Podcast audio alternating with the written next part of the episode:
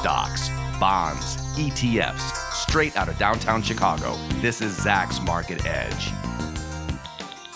Welcome to Zach's Market Edge, the podcast about investing in your life. I'm your host, Tracy Reineck, and I'm going solo this week to discuss how you can avoid investing mistakes during market pullbacks and corrections, because yeah, we're in one again. Um, it's basically a pullback in the large caps, and I would say it's a correction in the small caps at this point, as the Russell two thousand was down there around the ten percent level, which is technically where a correction is. Uh, but it's felt pretty painful in those small caps for several weeks now. Now, I'm recording this on July twentieth, twenty twenty-one. So let's just call it the summer of pain in the small caps here in twenty twenty-one, and somewhat in some large caps, although FANG has been hanging in there.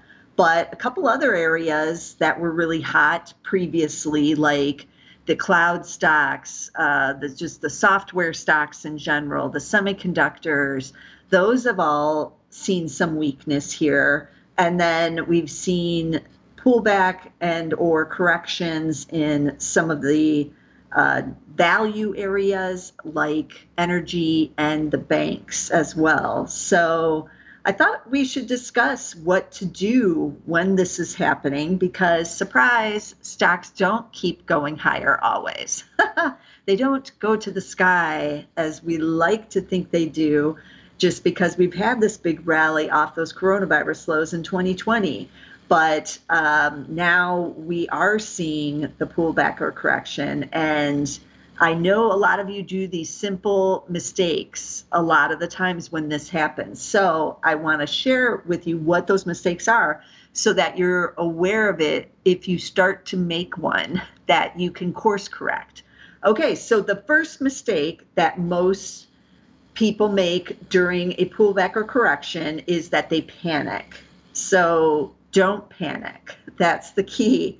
So selling on a correction when nothing has changed with your company's business is the biggest mistake. So what does that mean? Like, oh, your stock suddenly, or maybe over the course of a week, is down ten to fifteen percent because the overall market is weak. Nothing has happened with your company. They haven't reported earnings. They haven't pre-announced. They haven't, uh, you know, had someone resign.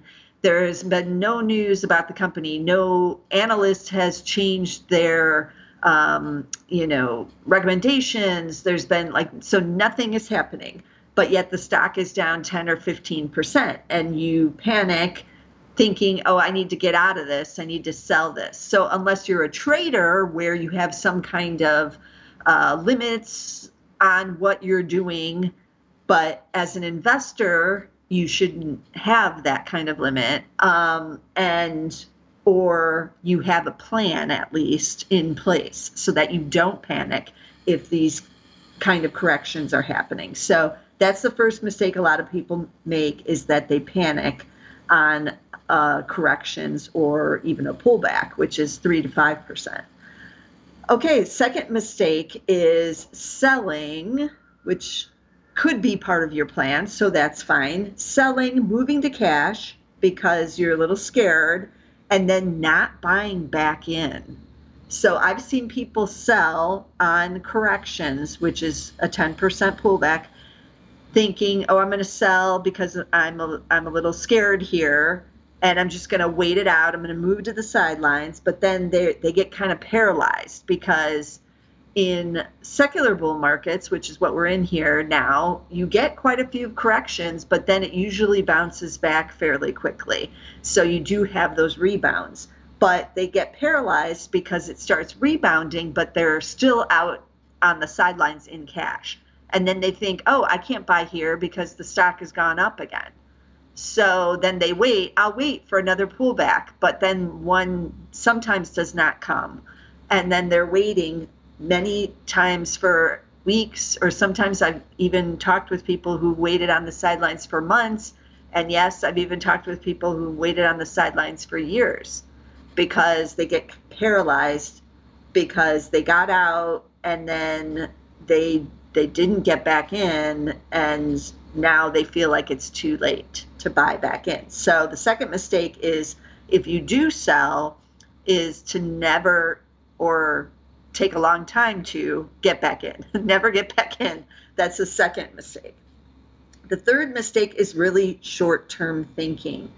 Like I said, if you're a trader, you do have short-term thinking. But if you're an investor, you should be thinking much longer term than even just a week, even a month's worth of weakness, which is what we've seen here this summer, is uh, you know, about five, six weeks worth of weakness. That, that seems like a long time when you're in the middle of it.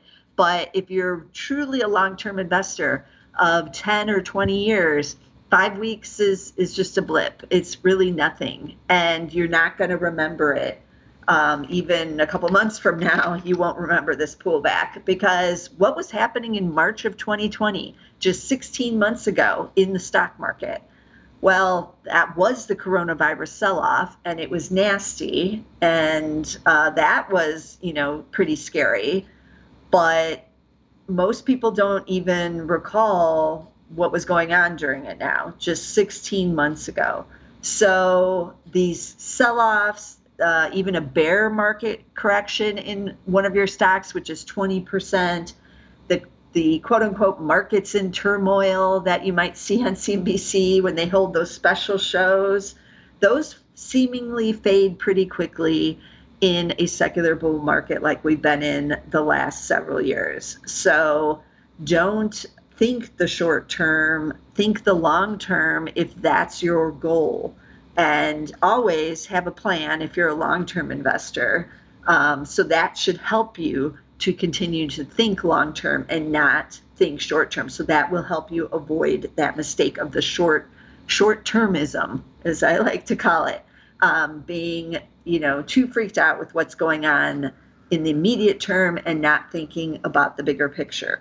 So if you avoid those three mistakes, then that means you're in a pretty good position to dive back in on these kinds of corrections and get stocks on sale, because a lot of stocks are on sale. So it may seem like it if you only own the FANGs or some big caps, that this correction or pullback that we're in here in the summer of twenty twenty-one is a recent phenomenon, because we've had uh, you know, one or two big down days on the large caps, but it really has been more longer term of several weeks here. So that has created some buying opportunities in a lot of stocks, actually, that you might not be paying much attention to, but maybe you should be. So I like these opportunities when things go on sale. I start looking around, and um, I always say stocks are the only item that people don't like to buy when they go on sale, right? So if we see our our favorite watch or um, our favorite jeans or uh, sunglasses, whatever it is, and they're on sale twenty or thirty percent off, we're like, wow, okay, I'm buying that here. Or, you know, the Amazon Prime days when everything goes on sale. But stocks, not so much. We, we tend to like them only when they're at their highs, right? The most expensive, instead of when they're on sale. But as I said, we do have quite a few on sale. So I went through kind of my list of uh, what I've been watching and what I know is weak, to pick out five names just to kind of see like how much have they sold off, how much cheaper am I getting it, um, you know, what looks attractive here. And so I'm going to run through five stocks. But uh, really, it's about these industries more than just these individual stocks, because you could find other stocks within these industries that are also weak, because um, it's not just individual names that are selling off. It's really the industry or sector that is weak right here. So I'm going to start with one of those weak industries, which is the semiconductors. So despite Nvidia still holding on to its gains and kind of surging into its stock split, many of the rest of the semiconductors have been weak here the last uh, couple weeks if not longer. So I took a look at Micron, ticker M U. I own it again in the value investor portfolio, and we're down quite a bit in it there because over the last three months, these shares are down fifteen percent now. And over the last five sessions, they, they have spiked down here in July, down another four percent during that. Um, year to date, they're basically flat. So, um, you know, are you getting in at a good place here?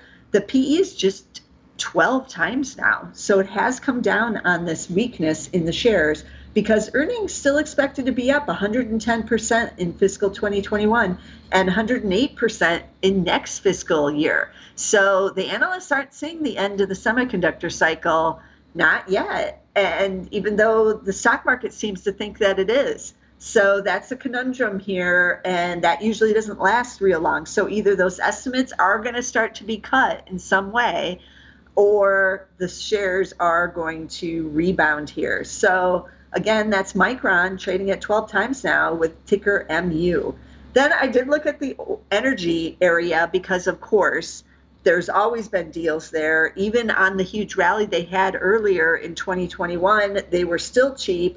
But now a lot of the energy stocks have suddenly moved sharply down. So I took a look at uh, what is one of the flagship exploration and production company that uh, is one of the big guys, and they're in the Permian. So Pioneer Natural Resources has one of the best uh, balance sheets in the industry, ticker P X D. Uh, again, it's one of the flagships of the E and Ps. Its shares are down uh, almost ten percent in just the last five sessions. Over the last three months, down seven point two percent.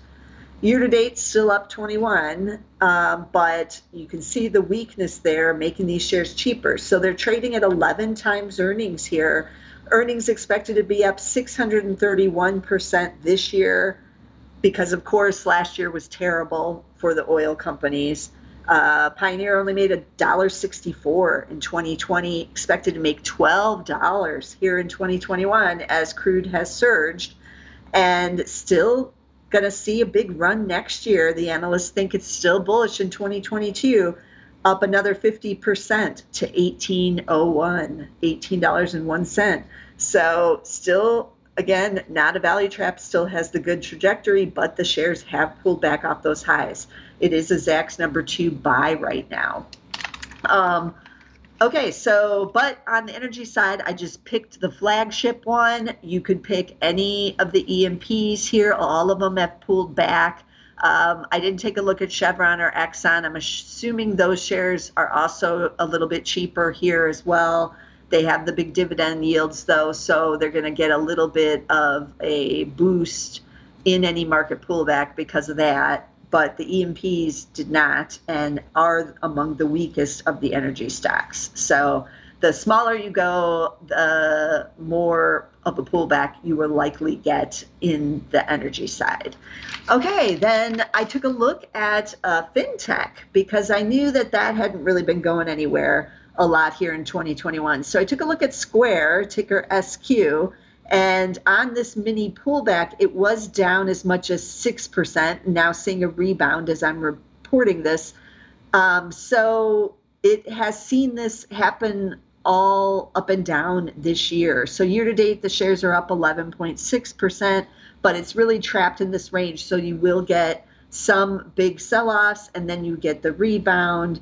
Um, so it hasn't busted out yet to new highs, really, here in twenty twenty-one, as it's kind of just sitting around waiting for something, some kind of catalyst. Now, it is a Zacks number four sell, but that's ahead of its earnings that are upcoming, so I'm not too concerned about that. Um, earnings twenty twenty-one expected to be up seventy-nine percent in twenty twenty-two, another thirty-five percent. Has a P E now of one fifty-five. But again, as those E's has risen, but the shares really haven't done that much this year. Um, it's gotten a little cheaper on a P E level. Also took a look a little bit at PayPal, P Y P L. That's down five percent on this mini pullback, but it too has just kind of been up and down this year. So the fintechs um, waiting for a catalyst. So those are kind of not completely on sale here, I wouldn't say, but they are cheaper than they were at the end of twenty twenty when those shares were kind of soaring. So the E still looks good, but the P, the price, isn't really going anywhere. So you might want to take a look or keep a watch list in that area.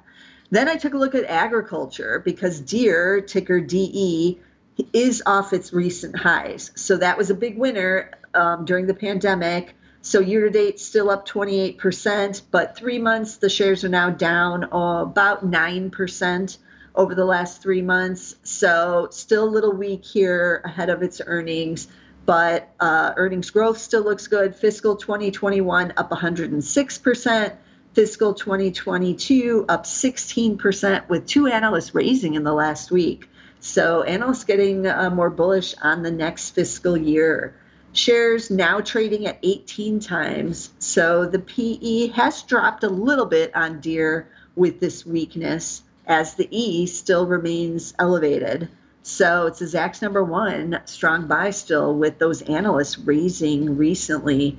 And so if you're interested in agriculture, it's on sale, but you know, nine percent or ten percent down is a sale, not as dramatic as you'd get, you know, fifteen to twenty percent obviously, but still a lot cheaper than what you could get it just a couple months ago. So keep that in mind. Look around at all of the ag side, including the fertilizers, because they've weakened a bit off their highs too. So that's Deere, ticker D E. And then, of course, I had a look at the banks because they've been kind of hated even more than energy. I can't believe I'm saying that. Um, so I did take a look at the big banks because they've already reported. I do, however, like the smaller regionals and the community banks a little bit more here than the big guys, but um, they're all kind of in the doghouse because what the uh, bond yields are doing. And everyone thought that the bond yields would be much higher here, and that goes directly to the bank earnings as those yields rise. So when they fall, it's not so good. It's not so fun. So Bank of America, ticker B A C, it's a Zacks number three hold, um, coming off those earnings, which didn't really move the estimates much, but still expected to see earnings growth this year of seventy-five percent. And next year, a little bit more tentative now, down four point six percent for next year as um, those yields, again, aren't really doing what everybody hoped. Year to date, they're still up twenty-seven point six percent, but over the last three months have weakened a bit, but down just three percent. It is still cheap with a P E of eleven point three and is still paying a dividend yielding two point three percent right here for Bank of America. So that's kind of why I like Uh, the smaller guys a little bit more in this category because uh, they've weakened a little bit more than some of the big cap banks.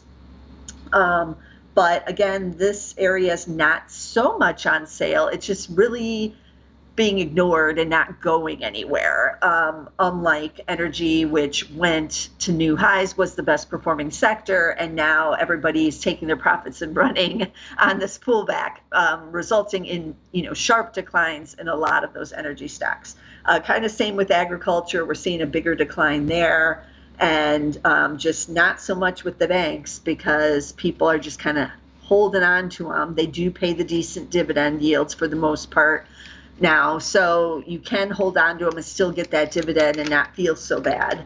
Uh, so, so that's probably why they're not quite as cheap as they could be here. But something to keep on your watch list uh, if this sell-off continues, something to keep. But those are just the five sectors I pulled out. Like I said, there's weakness in other areas like software. A lot of the small caps in many different industries and sectors have seen a bigger sell-off. So look around at some of those small caps that you might have on your, your wish list because some of those have likely seen quite a uh, bigger pullback.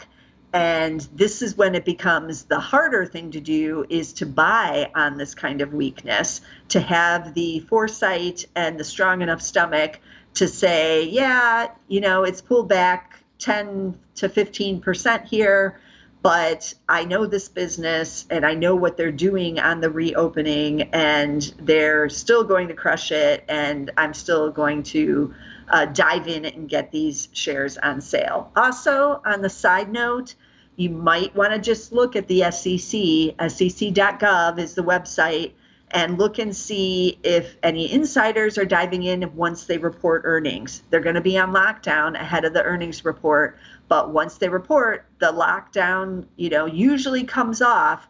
And how many of these insiders are thinking, hey, my shares are on sale? I have a feeling we're going to see a lot of energy buying this quarter once these energy companies start reporting. Uh, but um, other than that, I don't know. Will the semiconductor insiders be buying? Will the software? Those are a lot of weak areas right here, and there could be some deals. And the insiders, the insiders know when those deals are out there. So be sure to look on uh, S E C dot gov. That's the government website that'll post the insider sales within forty-eight hours of when they occur, um, or insider buys, I should say, um, buys and sells. Uh, they'll put all that information in there. So be sure to check that. It's free. You don't have to have a subscription, nothing like that. You can check on there. Look under ownership. There's like a tab. And um, under the ticker, you can find, search by ticker, get company info, and they'll say ownership uh, disclosures or something, I think is what it is. They just recently revised the website. So um, tap on that, and then you can click on the links and see if anyone is buying or selling there, and get uh, some ideas of what the insiders are thinking is going on at their companies too. So remember, don't make the mistakes. Uh, don't panic. Don't move to cash and then not buy back in. And then think longer term if you're a long-term investor. Don't think short term. And if you must, just turn off, turn off me, turn off the podcasts, turn off the C N B C, turn off Fox Business, turn off, you know, Stock Twits. Uh, just turn it off and walk away for a little bit. And then you won't uh, be as inclined to be, you know, making that first mistake of panicking, because it won't be, you know, right in front of you quite so much. And if you're a long-term investor, nothing wrong with that. Uh, so keep that in mind. And let me recap the stocks again that I talked about. Micron, ticker M U, it is down quite a bit in the last three months. So it's gotten a lot cheaper, trading at twelve times. Then we had some of the energies, but I picked Pioneer. P X D is its ticker. Square on the fintech side, still just treading water, ticker S Q. I also did mention PayPal, P Y P L, also in fintech. Then we had agriculture, Deere, almost ten percent off its highs, ticker D E. And then Bank of America, a little bit weak here, but not, not a super sale, just three percent off really in the last couple months, ticker B A C is the ticker there. So as always, you want to be sure to subscribe to get everything we're talking about here at Zacks, as I haven't had John Blank on in a while to investigate what's happening with the economy, but I will now that there's questions circulating about the growth in the economy. We need our economists to come back on and tell us um, if we should be panicking or if we're just being dumb. So I will try to have John back on. So you want to subscribe. Get us on Apple Podcasts. Get us on Amazon Music. Get us on Spotify. We're at all the hot platforms. Get us somewhere. And I'll see you again next week with some more stocks.